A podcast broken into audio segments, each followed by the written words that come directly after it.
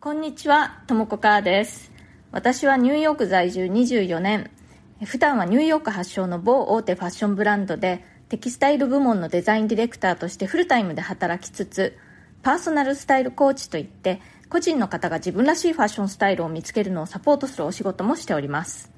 このチャンネル、ニューヨーク人生劇場では、人種のるつぼ、何でもありのニューヨークで、私が働いて、暮らして、経験したことや、日々の生活の中であったちょっと面白いことや気づきなどについてお伝えしていきます。ニューヨークの自由でポジティブな空気感とともに、ちょっと気が楽になったり、ちょっと元気が出たりする放送がお届けできたらいいなと思ってやっております。それでは今日もよろしくお願いします。はい、今日はですね、またリスナーの方から質問をいただいてますので、それにお答えしたいと思います。えっとね、ちょっとお名前がわからないんですけれども、まあ、匿名希望さんということで、ちょっと読みますね。こんにちは、ともこさん。以前、職場でのいじりについて質問したものです。その後も特に状況は変わっていませんが、気持ち的に楽になっています。ありがとうございました。ともこさんにまたお聞きしたいことがあります。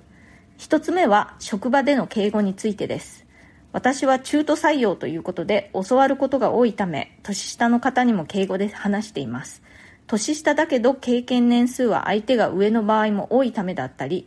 年下でも一人の社会人として尊重したいという思いもあります。ともこさんや外国人の方は職場での敬語についてどう思いますか2つ目は同じ職場で気になる女性が最近いるのですが一回り年下です私はアラフォーでバツイチとプラス面はあまりありませんがお互い価値観が近い部分があり普段接している感じではもしかしたらチャンスがあるかもと思うこともあります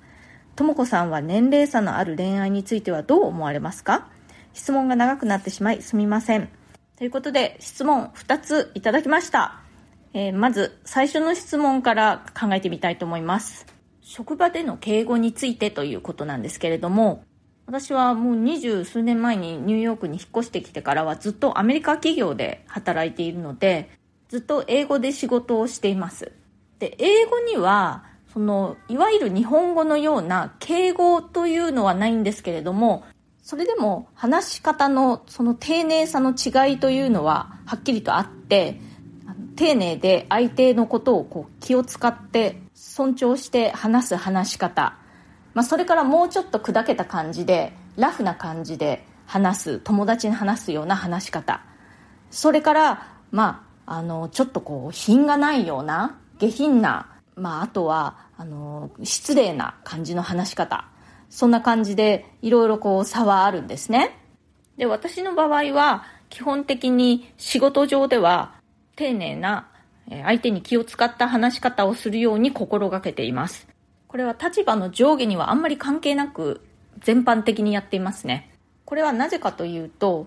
丁寧な話し方をした方が教養のあるちゃんとした人に見てもらいやすいっていうことがあります。まあ、私は今となっては日常で使う英語には不自由はないとはいえやっぱりネイティブスピーカーではないのでね多分細々と英語間違えたりとかちょっと発音がおかしかったりするところってあると思うんですよだからせめて話し方はねちゃんとしたこう大人の話し方というか丁寧で綺麗な話し方をしたいと思うんですねそれからもう一つの理由は相手を気遣った話し方丁寧な話し方をした方が結局は自分の意見が聞いてもらいやすいということがあります。何か自分の意見を述べるときに話し方で相手にこうまず反感を持たれたら損じゃないですか。相手には好印象を持ってもらいたいので、ちゃんと気を配った話し方というのを心がけています。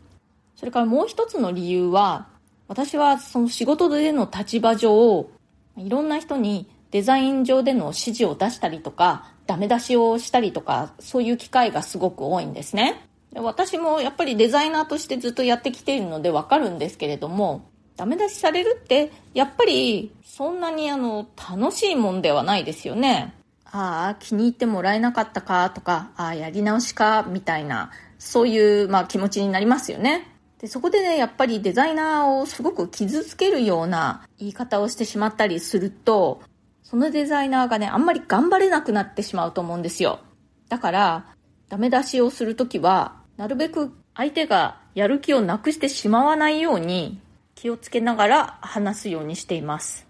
これはね、私にとっても修行というか、なんでこんなこともできないのって内心思ったりする時だってあるんですけれども、まあ、私の伝え方が悪かったのかなとかね、どうすればもっとよく伝わるだろうとかね、まあ考えながらやってます。ま、日々勉強ですね。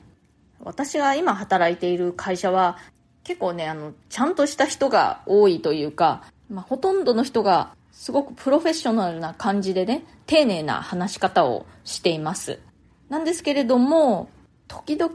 やっぱりその話し方の問題で、ちょっと揉め事に発展したりだとか、そういうこともあります。私自身がそういうふうに言われたということはないんですけれども、まあ、自分の部下が他部署の人に対して、まあちょっと、まあ失礼とまでは言いませんけれども、まあちょっとね、存在な物言いをしたと。まあ何かこう命令口調だったとかね。そういうので私のもとに苦情が寄せられたりとかそういうことは今までにありました。あとはまあ私の部内でね、まあ誰が誰にこういう風な言い方をしたとかね。それでちょっとした揉め事になったようなこともあります。そういう場合って言ってる方はそんなに悪気がないことがほとんどなんですよね。本当にちょっとしたニュアンスの問題で、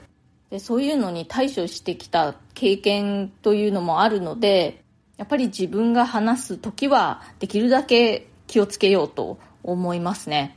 まあでもこういうのもね、ニューヨークに引っ越してきた当初から分かってたわけでは全然ないですよ。やっぱり長年の経験で身につけたっていう感じですね。今振り返ってみるとニューヨークに来てばかりの頃っていうのはそんなにやっぱり英語のそういったニュアンスまでは気を配ることってできなかったし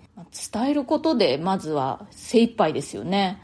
まあでもこれもねやっぱり周りの人たちのその話し方とかどういう人がどういう場面でどんな風に話すかというのを日々たくさん観察して身につけていったっていう感じですねこういう話し方って素敵だなっていうのを真似したり、あとは自分がこういう風に話してもらいたいなっていう感じで人に話したりとか、そんな感じですかね。これは本当に、まあもう日々一生勉強だと思っています。はい。では、二つ目のご質問にお答えしますね。えっ、ー、と、一回り年下の女性のことが気になっているというリスナーさんなんですけれども、年齢差のある恋愛についてどう思うかということですね。年齢差、まあ、一回りぐらいだったら全然ありじゃないですかね。私自身だったら、まあ一回りは全然ありだと思いますね。あの、私の夫って私より8歳上なんですよ。まあ、それもまあまあ年上といえば年上ですよね。もう8歳上も一回り上も似たようなもんじゃないですか？ざっくりしすぎですかね。私自身はということで言うと、まあちょっとあまりに年が離れている、その親よりも上の年齢だとか、まあ、自分の子供のような年齢とかだと、ちょっとどうなのかなって思いますけれども、まあそういう経験がないのでね、実際にそういった相手に出会ってしまって、もしそういう恋愛感情を持つような感じになってしまったら、まあそういうのも別にありなんじゃないかなという気がしますね。結構年の差カップルも周りにいますよ。まあこれは本当にケースバイケース当人次第っていう感じじゃないですかね。何かこう相手の気持ちに確信が持てるような何か出来事とかね、あるといいんですけどね。今日はリスナーの方からのご質問2ついただきましたので、それにお答えしました。一つ目は職場での敬語について。私の場合は立場の上下にかかわらず丁寧な話し方を心がけているということをお話ししました。それから二つ目は年齢差のある恋愛について。年齢差、私だったら一回りぐらいは全然ありだと思うというお話をしました。今日の放送が気に入ってくださったら、それから私の話をまた聞いてみてもいいかなと思ってくださった方は、ぜひチャンネルのフォローもよろしくお願いします。そうしますと、私が更新した時に、通知が出るようになりますので、お聞き逃しがないかと思います。それからこんな感じで質問とかね、あとリクエスト、相談なども受け付けていますので、コメント欄からでもいいですし、または私のプロフィールのところに質問できるリンクというのを貼っていますので、そちらからでもいいので、ぜひ送ってください。ニューヨークのことやファッションのこと、海外で働くこと、海外で暮らすこと、キャリアのこと、キャリアチェンジのこと、まあ、それ以外でも何でも OK ですよ。この放送の中で随時お返事していきたいと思います。あそうだ、もう一つですね。今日コメントをご紹介したいと思っていたんでした。え前回の語学習得の鍵は質より量でしたという回にコメントくださいました。RB2 さん。納得です。やってもいまいち伸びきれないレベル。そして質、効率求めるタイプです。が、英語はトレーニング、量、かっこしかも思ったより相当大量と思ってた、思ってきたところにこの放送。今日はどんよりしてたのが放送を聞いて元気になりました。ありがとうございます。